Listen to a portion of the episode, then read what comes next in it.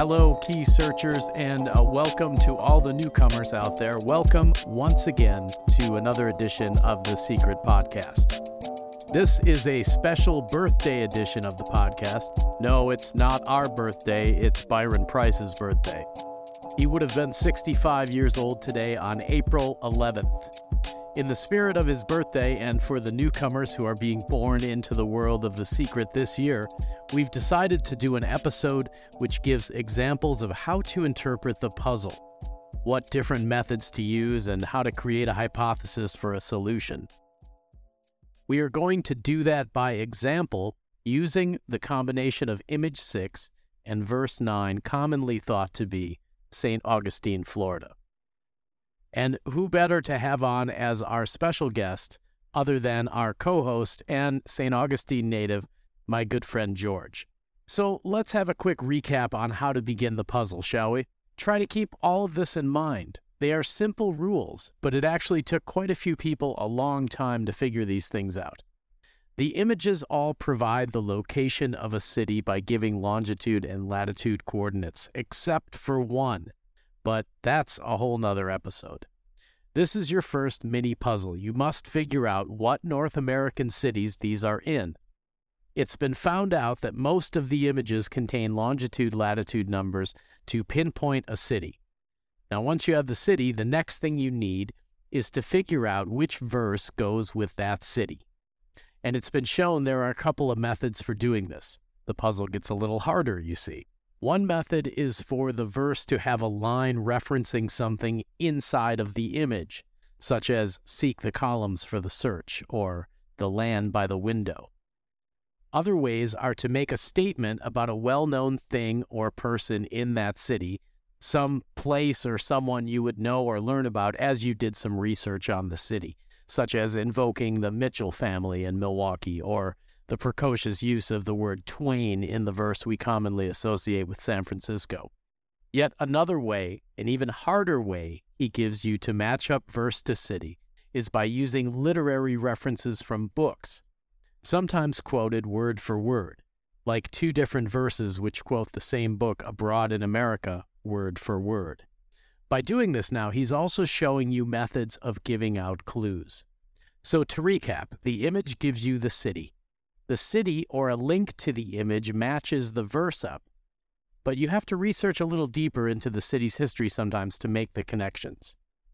Now you can use the two things, verse and image, in tandem. Now you have to find a place in the city where the cask is buried. Classically, it's been said to look for public parks. However, we believe you should be looking for what was considered a public area back in 1981. And we will get to that with George here in a bit.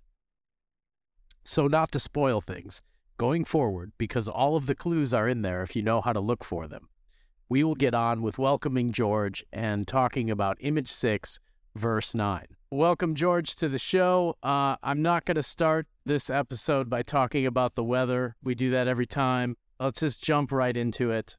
Seriously, we're in the middle of a flash flood. It's the only interesting weather we have, and you don't want to talk about the weather. Now, George, before we get down to it, you have an open letter from John Fraser, the proprietor of the Fountain of Youth, to read to our listening public, don't you? I do. I met with John Fraser and I asked him if he wanted to send a message to the hunters out there because they're having so many problems at the Fountain of Youth with illegal digging. He wanted to make it clear that they do allow digging if you go through the proper channels, and he wanted us to sort of put this message out there. He said, without question, the area by the exit is the most violated area of the park probably because it is very accessible, dark, and an easy drop for our intrepid author. Every week I find holes in the ground in that area, from the green picket fence to the Menendez statue, and from the wall to the wood fence south of the ticket office. We've counted hundreds of holes, examined some areas of actual shovel in the ground digging, repaired broken sprinkler pipes, replanted trampled flowers, and incurred other unnecessary maladies. We noticed the discussions in the chat rooms and have had to make adjustments to slow down this illicit activity. We now pay a night watchman to live on the property and make rounds, as well as increase our lighting and signage. While this may not deter the most ardent of treasure hunters, it will make it easier to make a trespassing conviction stick in the event someone is caught. I need you and anyone who would consider digging here to understand that this is a state and federally recognized historic site. We have two Florida historic markers and are listed on the National Register of Historic Places. Other designations are forthcoming. Further, there are hundreds of Native Americans buried here. It was by accident that discovered the first one in 1934. Although this event added much to our understanding of history and changed the course of the park, I do not want another accident. Thus, the reason we check with archaeologists first and have a member of our park staff or me accompany an explorer. To date, I have personally presided over 11 independent probing sessions, which turned into three or four actual digs, the most famous of which is the one done by Brian Zen on Expedition Unknown. If someone out there has a well thought out hypothesis and would like the opportunity to investigate it legally, then they may send me a letter here at the park or come by and leave a message with the ticket office greeter. Although I have entertained some pretty creative ideas in the past, I would prefer not to waste my time on just hunches. The number of requests to probe and the number of visitors coming here out of curiosity has increased substantially since the TV show. I ask everyone to respect the property and the process. Thank you, John Fraser. And he listed the address as Fountain of Youth Archaeological Park, 11 Magnolia Avenue, St. Augustine, Florida, 32084. You can go there and talk to the man send him a letter. We'll post the address on the Facebook page as well. And that's Shh, the Secret Podcast on Facebook. I think he's being more than reasonable considering some of the places that have been being a little overprotective of their parks and areas after the episode of Expedition Unknown aired. Yeah, I think the difference between John and everybody else is John's actually kind of excited about this he's excited about his family being included in such a hunt. He's naturally inquisitive and he, he really wants to help solve the puzzle. He's very helpful if you just go and ask questions. He'll sit down with you, answer anything uh, you need to know. He'll go through your solve with you. He'll tell you if you're wrong about where things were in the park. He's really good about that. So if you just contact him and go through his really, really simple process, uh, it'll make your life a lot easier in regards to the Fountain of Youth he seems to know a lot of history about where things were and where they've been moved to, and uh, he is a wealth of information. That guy. So let's talk about St. Augustine for a bit. For the people who are just getting going on the puzzle, let's run through this particular matchup of image and verse, typically referred to as St. Augustine. So the longitude and latitude lines are, for St. Augustine are 29.9 or 30 and 81.3, which could be 81 or 82. Do we have these numbers on the image and where are they? We have 29 and 82. 82 is directly in the center of the image, pretty much in the center of the painting. Uh, 29 is down in the grass. So, yeah, we have that. People have sort of read them as, you know, 24 and 82 or 24 and 21. But yeah, they're pretty obvious. So, what in the verse allows us to tie the verse to that image in that city. Where's the connection? There's nothing else in that verse that ties it specifically to St. Augustine. Yeah, and that's that's true. But I mean, uh, no, not really. I, I don't even really think the first chapter would tie the, the painting to uh, the verse. I think the painting ties itself to Florida pretty well, so you know that you're you're looking for something in Florida. And the first chapter ties the verse to the Fountain of Youth in a pretty concrete way. I, I don't think you can get around. Well, I guess once again, the other pages of the book, the story helps you along here. There's nothing specific to really link you to St. Augustine, although there is some specific links to the Fountain of Youth. If you didn't know the Fountain of Youth was there, or you might know the Fountain of Youth is there, but you don't know it says the first chapter anywhere on the outside of it, or the map resembles the shape of the park, or any of that stuff. But if you read the story, you would remember that he calls out the Fountain of Youth in the book ironically enough, in the first chapter. It's kind of clever. And if you would take that and the uh, conquistador on top of the horse, I think logically you would conclude it's going to be St. Augustine. St. Augustine is obviously the first chapter in, in our history. The first chapter would tie into that that way. The fun really starts, though, when you get to the Fountain of Youth Park. And let's talk a little bit about the park right now. What was it like in the 80s? Was it a public area or considered a common space. What I'm getting at is was it private property when BP buried the cast there, or was it considered a more common space? I mean, were kids sneaking in there at night doing a little smoochy boochy, or, you know, what was going on? So it was a little of both. It was definitely a private place. It was still somewhere you had to pay to get into, but security was a lot more lax back then. There were actual like big, huge holes in the wall. I don't think the gates were ever locked. Uh, when I was a kid, I lived on Vilano Beach, which was, you know, two or three miles away from the Fountain of Youth. And at night, we would ride our bikes to the Fountain of Youth, ride right through the holes in the walls and ride around the park. Getting into the park at night, just, I mean, if you were a tourist, you could just wander into the park kind of accidentally, not knowing that you're not supposed to be there. Yeah, it was private property, but, you know, security was lax, and back then there weren't many problems. So they didn't, I guess, going out on a limb saying they didn't really mind anybody being in the park after dark, but you know, we never had any trouble. Right. It was a different, uh, different kind of time back then. That was a, it was definitely a different time. Yeah, and if you were, I mean, there weren't big signs up around the thing that said private property, stay out. I mean, it, you could, like you said, wander into it and not even know you had wandered into it. Just to clear things up about whether he would have put it on private property, let's take it in a situational sense. It didn't seem to be that it was any kind of private property at the time.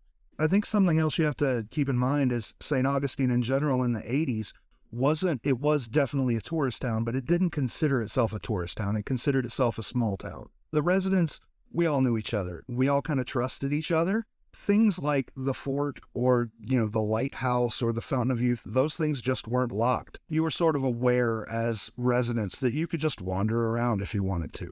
Uh, the fort now, to an extent, still isn't locked. You can walk around the outside, but you know, at times when I was a kid, you could walk inside the fort. You could, you know, do whatever you wanted to that's just the way it was in St. Augustine in the 80s. So a different time, a different place. Uh, as you've mentioned before, everything in St. Augustine looks old, but it's all new. What kind of research have you done, and where did you go to do it to get a better picture of what to look for? Uh, where people can go in our 10 remaining cities to find out more about local history circa 1981, since things have changed not only in St. Augustine, but in a lot of other cities as well. So I was lucky growing up here. I mean, when you're a kid, you you pay more attention to stuff than you do as an adult. You pay more attention to details. You know, you're playing games, so you remember the stuff you're playing games around. Having said that, there's a lot of stuff that I don't remember. Um, I became really good friends with our historical society. That, to me, is the best place to go in St. Augustine for any kind of information. The Historical Society in St. Augustine is a two story building chock full of pictures and videos, old film reels and old newspapers. Anything you want to know about St. Augustine from the 1700s to now, you can find at the Historical Society. Except they're a little vacant when it comes to the Fountain of Youth in the 1980s. That file is actually. Of course they are. it's, it's kind of small. I, I, I don't understand the 1980s. Is every historical society that I've been to for every one of these cities, the, the 1980s are just there's just nothing there. Like it's like we forgot to take pictures of crap in the 80s. We were all riding around in IROC Z's. That's why. That's right. Okay.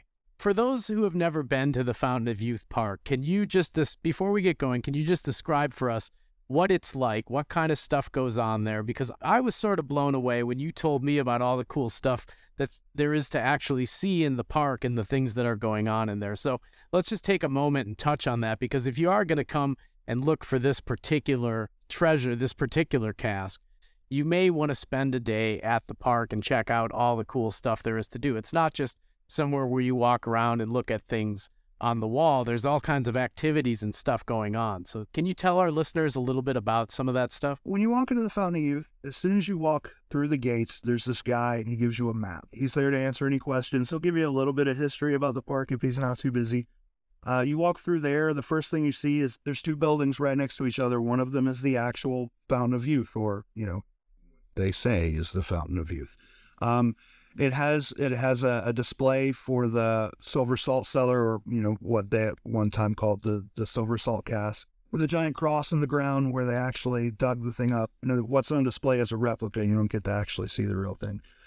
You can drink water from the Fountain of Youth, which is much cleaner and tastes better than it did when I was a kid. When I was a kid, it was like sulfur water. It was horrible. You, you couldn't drink it. Once you leave there, there's a planetarium, which you go in and the show kind of gives you an idea what it was like to be on like Ponce de Leon's ship, you know, in the middle of the night traveling to St. Augustine or traveling to Florida at least. When you leave that, there's what they call the the 4D World Laser Globe Show, or it's it's got this crazy name. But essentially, do they have laser Loggins there? Laser Kenny Loggins? No. What it is is, is this globe. I don't remember what year, but it was a World's Fair exhibit that was moved to the Fountain of Youth, and it's this huge globe. I want to say it's uh, one and a half to two stories tall, and it sort of revolves, and inside of it are these laser pointers that point out different things, and it tracks the course that Ponce de Leon and Menendez and different explorers took coming to Florida and coming to different parts of America. That's pretty cool.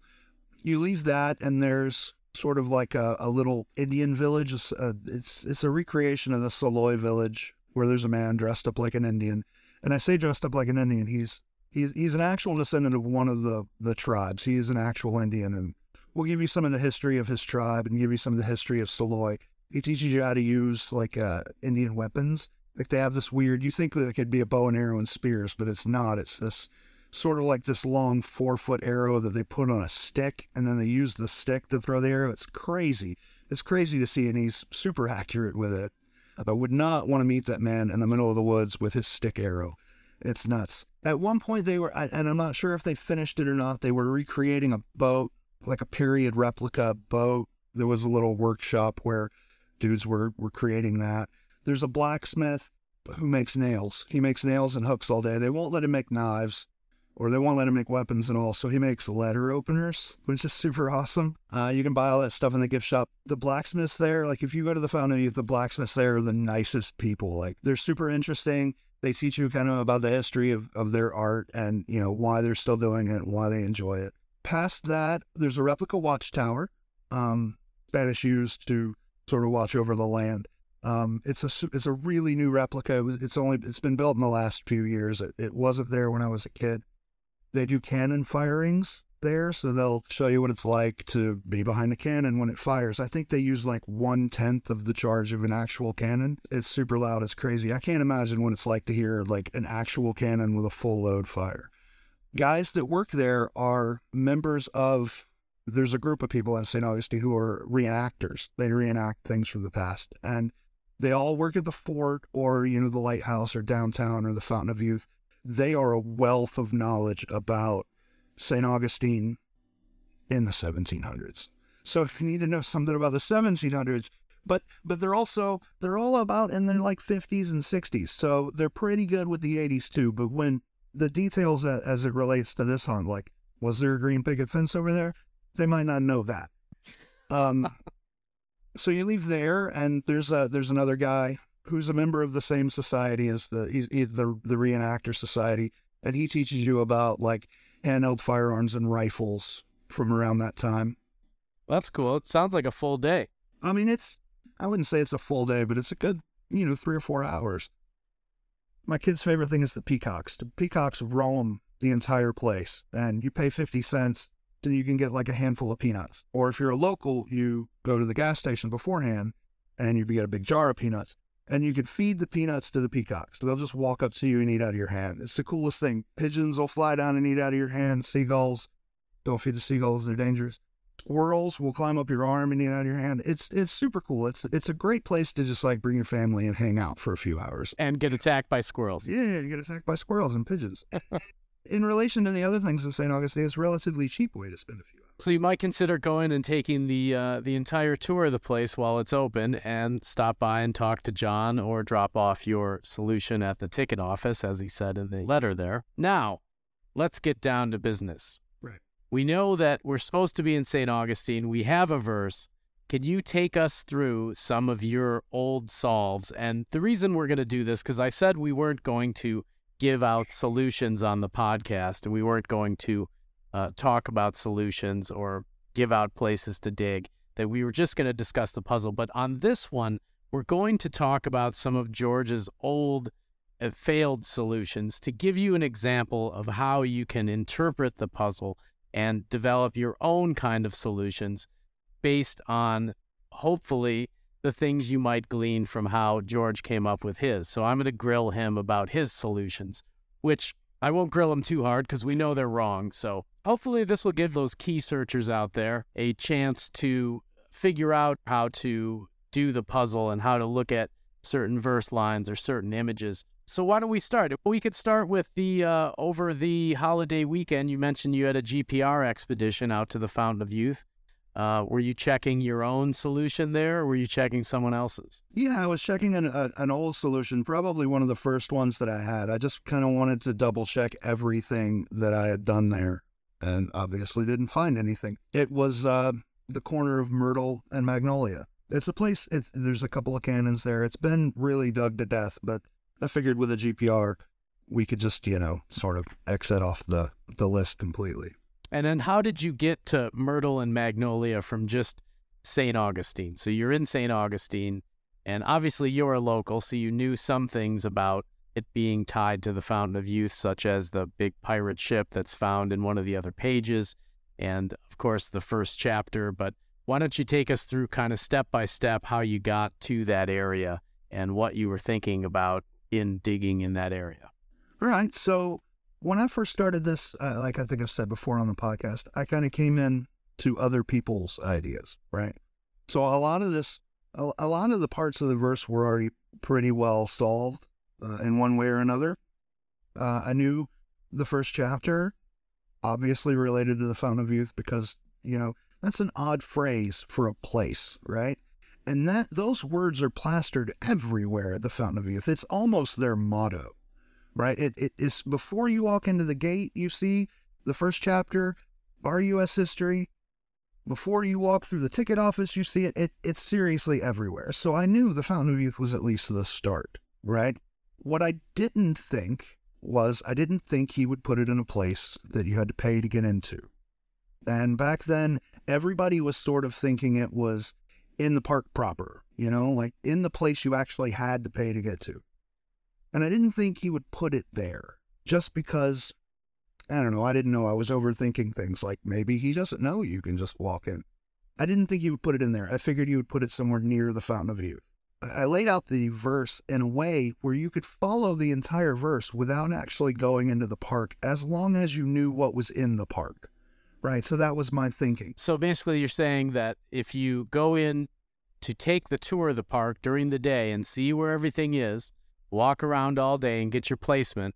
Then, when you go back at night when it's closed, you can go along Magnolia Avenue and find all the things that you knew were in the park after you had been in there to take the tour or see it for yourself. Right. And it sort of makes sense. Like, I figured a good half of the verse was just, this is where you dig. And the rest of it was markers for things you need to pass along the way, right?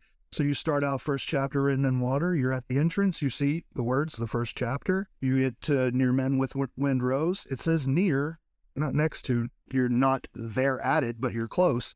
So if you just walk down Magnolia, the first thing you're going to pass is the planetarium. You know that's where the windroses are. Behind bending branches and a green picket fence at the base of a tall tree, I figured that was a dig spot, right? That's that doesn't really relate to your path. That's where you need to go dig. You can still hear the honking, but you can't see the honking. So maybe it's behind the wall. The honking you're referring to, there's a duck pond uh, right. in the in the park there. Right. Shell limestone, silver, and salt, I equated to the wall. I just kind of ignored the silver salt part. Stars move by day, sails pass by night was still the planetarium. Like it's it's telling you, okay, you didn't get the windrose part maybe you'll get the stars move by day, sails pass by night. Even in darkness, went along with the planetarium. Like moonlight and teardrops over the tall grass, years pass, rain falls, I thought was a final location. In the 80s, our telephone poles were marked in a weird way in St. Augustine. Each of them were inspected every couple of years. So if you walked up to a telephone pole, you would see these little metal tags that looked like they were like the shape of footballs, but they were, you know, maybe an inch wide. And they all said a year, whatever year they were inspected, like 1972, pass. You know, 1984, pass. You know, if you saw one that was about to be demolished, I assume I'd never actually seen one that would say like 1986, fail. And they never removed these things. So they were just a crap load of these little metal footballs with a year and the word pass on them nailed to telephone poles. And our streetlights back then literally looked like teardrops. They were teardrop shapes. So I figured you need to be at this post with these little metal plates that say a year and pass. You need to be directly underneath this teardrop shaped streetlight Now you need to find something for rainfalls. Well, at the corner of Magnolia and Myrtle, there is a giant telephone pole that I assume, you know, had those metal plates at one time that had the teardrop shapes light. And if you look directly to the right of it, there's a storm drain. I figured if you line all of those things up, which isn't hard because they're all in like a two foot area, right, you know, next to the sidewalk, that if you just go in the center of those, dig down, that's where the cask would be. So I got my shovel and I dug down and I found a, you know, a, a cable and a rock. I found a bone once. There was nothing there. Now, I want to say, because we don't say this enough, the corner of Myrtle and Magnolia, there is a house. Uh, it's 21, I believe it's Myrtle, which relates to the 21 in the painting. I figured that 21's there to let you know you're standing in front of 20, 21 Myrtle. Um, that house was vacant when I dug. It was it's owned by a, a very nice lady who is trying to restore the house and, and sell it. She gave me permission to dig there. I don't know exactly where her property ends and where it begins, so I also got permission from the city. We got permission from the city. They were fine with that because they had just, you know, installed a new water main and all of these fire hydrants, so they didn't care where I dug. The lady didn't care where I dug. So we dug and there was nothing there. And in fact, we've dug that spot to death and ran over a GPR with it. And there's nothing there. What you did there is you basically took the literal interpretation of the verse, but you kind of applied it to clever things that you found on the ground.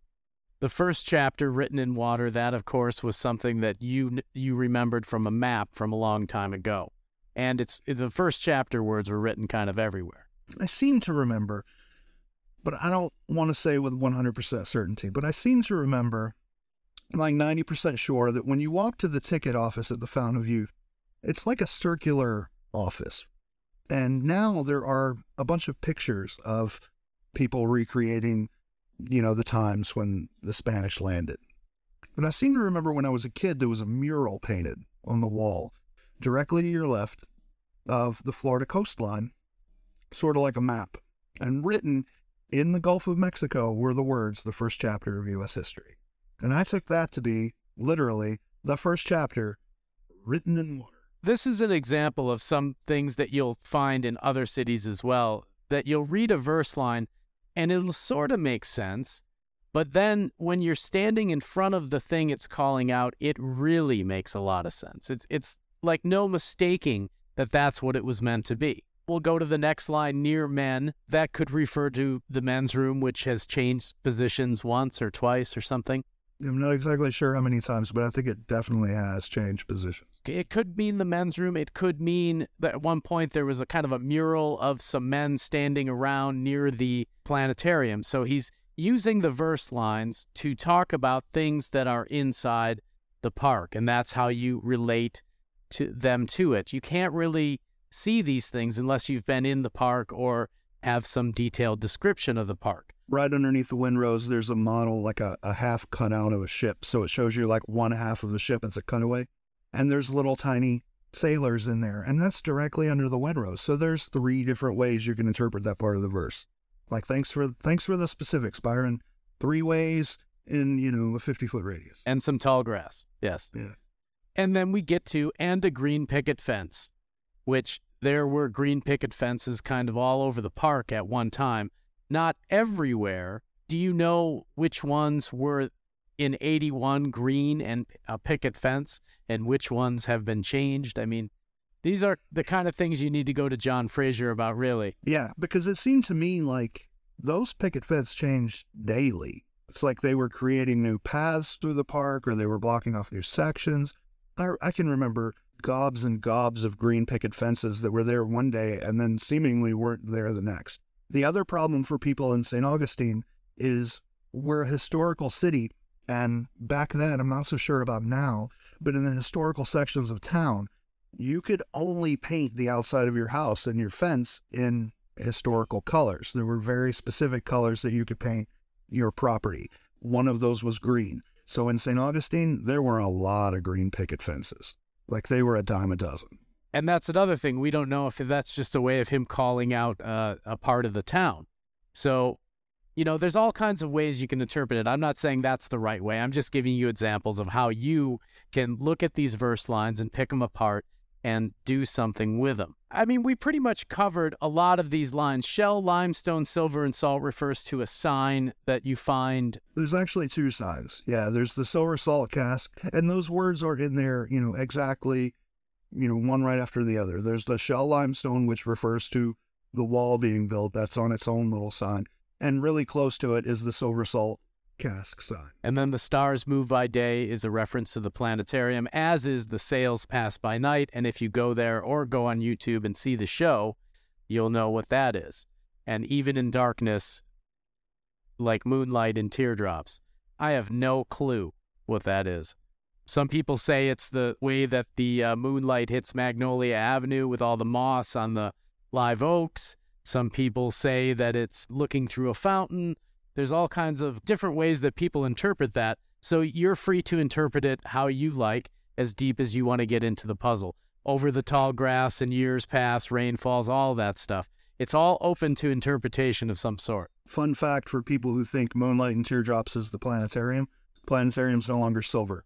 They painted it white. Okay, so there you go. And things change. You got to remember that. Yeah.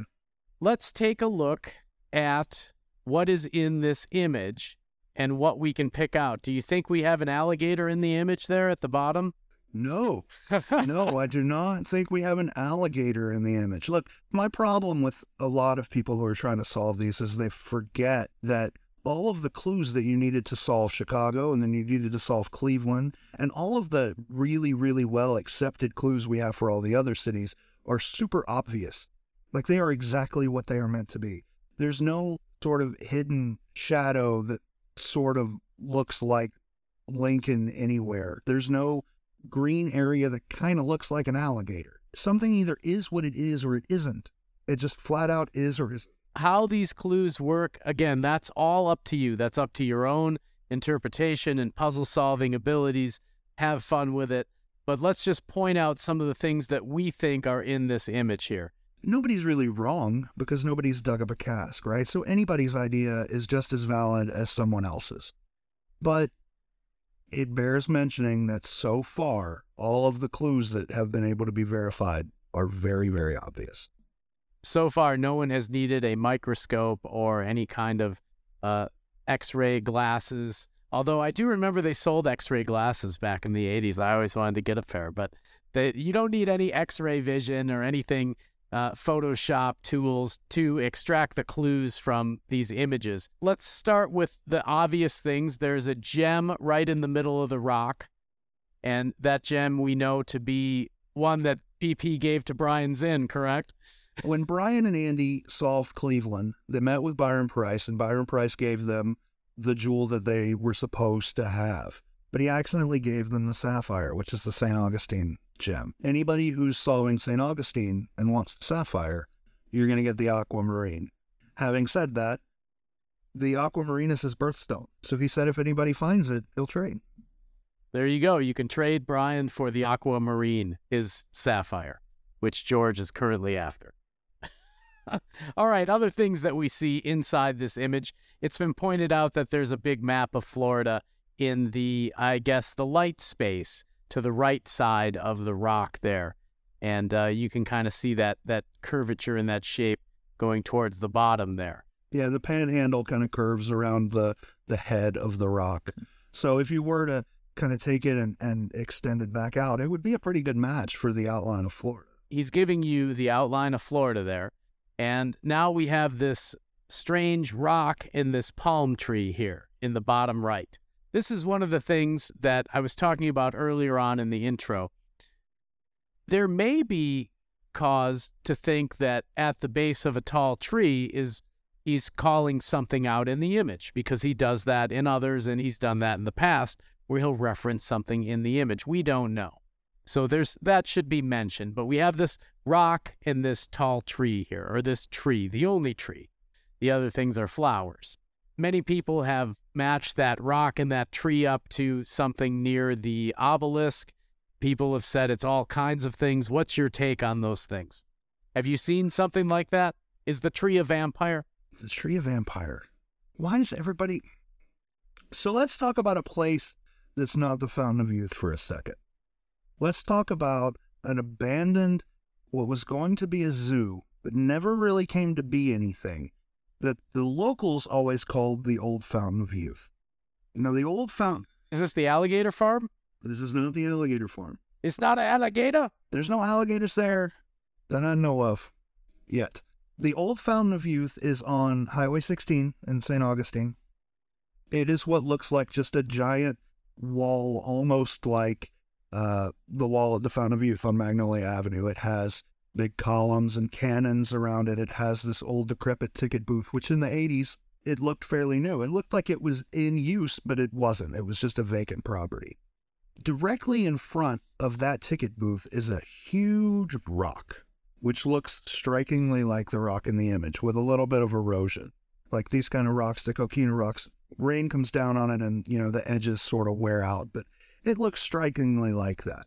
And then behind that rock, I don't know, maybe 20 feet, is a palm tree, which looks nothing like any of the palm trees in Florida. The palm tree in the painting is not like the palm trees we have in Florida. The palm tree at the old Fountain of Youth looks just like the palm tree in the painting.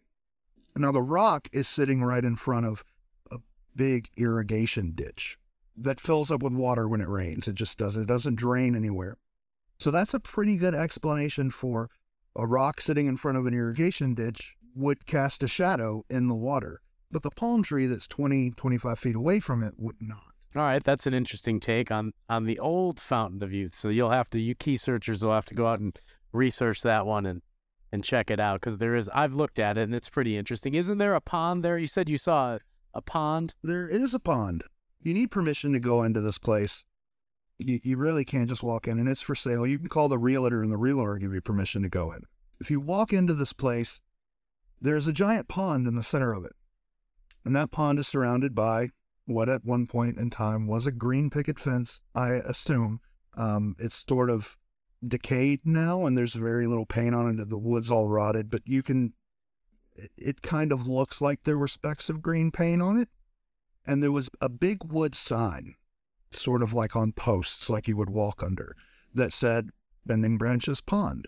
That was there. That is now in my house. Bending Branches Pond. Bending Branches Pond. You know why there's no paint on the fence anymore? Is because it's an alligator pond and the alligators chewed it off. I'd be careful going around that place. That got into my head for a while, and I thought maybe it was there, so we ran a GPR all over that property, and there is nothing there. We found some pennies, found some tokens, and a key. Oh, a key. But not the right kind of key. It was a brass key. Let's go over a few of these other things. You you can research that area if you want to. It's actually pretty cool. Yeah, it is a really cool place. Is the flower that we see on here is this a daisy? Is that what that is? It's an aster. It's an The aster. flower is an aster. That's what they say. Okay, it looks like a daisy, but we'll call it an aster. We're going to call it an aster. So there's nine of these asters, just like we took the coordinates and applied them to a longitude and latitude to find a city. Perhaps these nine give us an indication as to what verse to use. Now, the verses aren't numbered in any way, but obviously you can count one, two, three, four, five, and so on. Verse nine is the verse that typically matches up with this image. It's for you to decide if that's one of the ways that he was giving you a clue to find out how to match up the verse, since there's nothing specific in there that goes with St. Augustine. These are all just little tips and tricks for you people out there who are just getting going on this. As we said, it's the birthday episode, so this is kind of our gift to uh, break these things down for you and give you a chance to formulate your own ways of starting to solve these. We're trying to give you a little bit of a head start here. The easiest way to equate this with St. Augustine is if you just look underneath the flowers, the word St. Augustine is spelled out in the stalks of the flowers. It's not clear as day. You, you kind of have to write it, but it, No, it's not clear as day. it says St. Augustine. I'm sorry. Some people Mr. Simple here. Wait till you go, wait till you approach this one. No, go for it. No, no, no. Some people think it's not there. It's pretty clear to me. I'll post some pictures up on the Facebook page so you can see what I'm talking about. We'll definitely post some pictures and we welcome any kind of feedback from any of you. We've been touching on a few of the online questions that we got from Facebook. Brandon Young asked if there's any clues regarding the multicolored flag that the Conquistador has. And I'll say this one of our team members, Matt Sparks, Malted Falcon Online, has come up with a solution for not the colors of the flag, but he claims that the shape of the flag uh, resembles the river starting from the fort down. He's talking about the Matanzas River, not the St. Johns River. So there's a there's a big difference there. So yeah, and it, it kind of it does resemble the path of the Matanzas River. Okay, so that's for Brandon. Do you have any clues about the coloring? Does the coloring seem to mean anything to you? No, the coloring in the painting in general doesn't really mean a whole lot to me. They're not colors you would associate with the Spanish particularly or anything. They're not the colors of anything I remember from my childhood. There was one guy, Johnny Windex. Where did he get these names from? It's his real name, man. Don't make fun of his name. It's his No, Facebook is that for name. real? That's his real name. It's on Facebook. It's got to be. He is born of Mr. and Mrs. Windex. It says GW mentioned something about a map lining up almost perfectly. Did anything ever come from that? Do you know what he's talking about there? Yes. The black thing that looks like a cannon, right, in the nose or whatever of the painting is a very, very odd shape. And it matches up to a little place on William Street. William Street is the road that leads you from San Marco Avenue, which is the main, you know, tourist road through town, directly to the Fountain of Youth. If you've ever seen the signs with the huge arch that says Fountain of Youth two blocks this way, that is William Street. Wait, hey, we're going to post a picture of me standing right on William Street. There's a giant billboard Yeah, another Johnny Windex question. He wanted to know about the billboard that had the back of a pirate ship on it. Where can it be seen in the painting? Which I'll let you get to that after you touch on the map thing. William Street kind of makes a Y, right? And directly in the center of the Y is that billboard. That Y shape in the 80s, before a sidewalk was put in, made a shape strikingly similar to that odd black shape in the painting. Even as far as one side of the road is curved while the other one is straight, and the straight section kind of has a little bit of curve at the end. Doesn't come to an exact point. It makes it kind of squares itself off. It's really, really similar. Is it super exact? No. Uh, is it close enough for me to say that's interesting? Yes. It also kind of resembles the area of the water wheel that's at William Street. They have sort of the same shape, but it resembles the Y section at William Street a little bit better. Yeah, that's an interesting area to look at if you're in town. There's like several things to see there which make an image match. And the ship that you're talking about was actually earlier on in the story, right? Yeah, in the first part of the book, there's all those black and white paintings, right? The black and white drawings. And in one of those black and white drawings, you see just the back end of a ship. And that back of the ship, I seem to remember rather vividly being in an advertisement for the Fountain of Youth. I want to say it was on the huge billboard at William Street, but it also just as well could have been in like a tourist map or a book. But I vividly remember Ponce de Leon, or Menendez, standing on a huge rock with the back of a ship behind him, sort of going off the edge of that advertisement. Um, it matched really well. There is also, if you go into the Fountain of Youth in the fountain section where you drink the water, there's a giant fireplace. And there's, you know, tools like pokers and brushes for the fireplace. They are hanging on a hanger with the shape of the back end of that ship. All right, so there you go, Johnny Windex. Not exact, but it's pretty close. And then also you'll find several places where they have little statues of conquistadors dressed in uh, similar outfits with the poofy pants and the codpiece. The funny stuff they used to wear back in the day when they were riding their horses into St. Augustine. The last thing that I guess we should touch on is in the middle of the flag, there is this purple circle with four points on it. A lot of people want to say that that's a representation of the fort. Uh, some people say that the purple circle is just a little too flat and uh, the color is a little, it, it pops out too much. What are your thoughts on what that circle is? I agree with both of those things. I agree that that purple circle does not belong in the painting.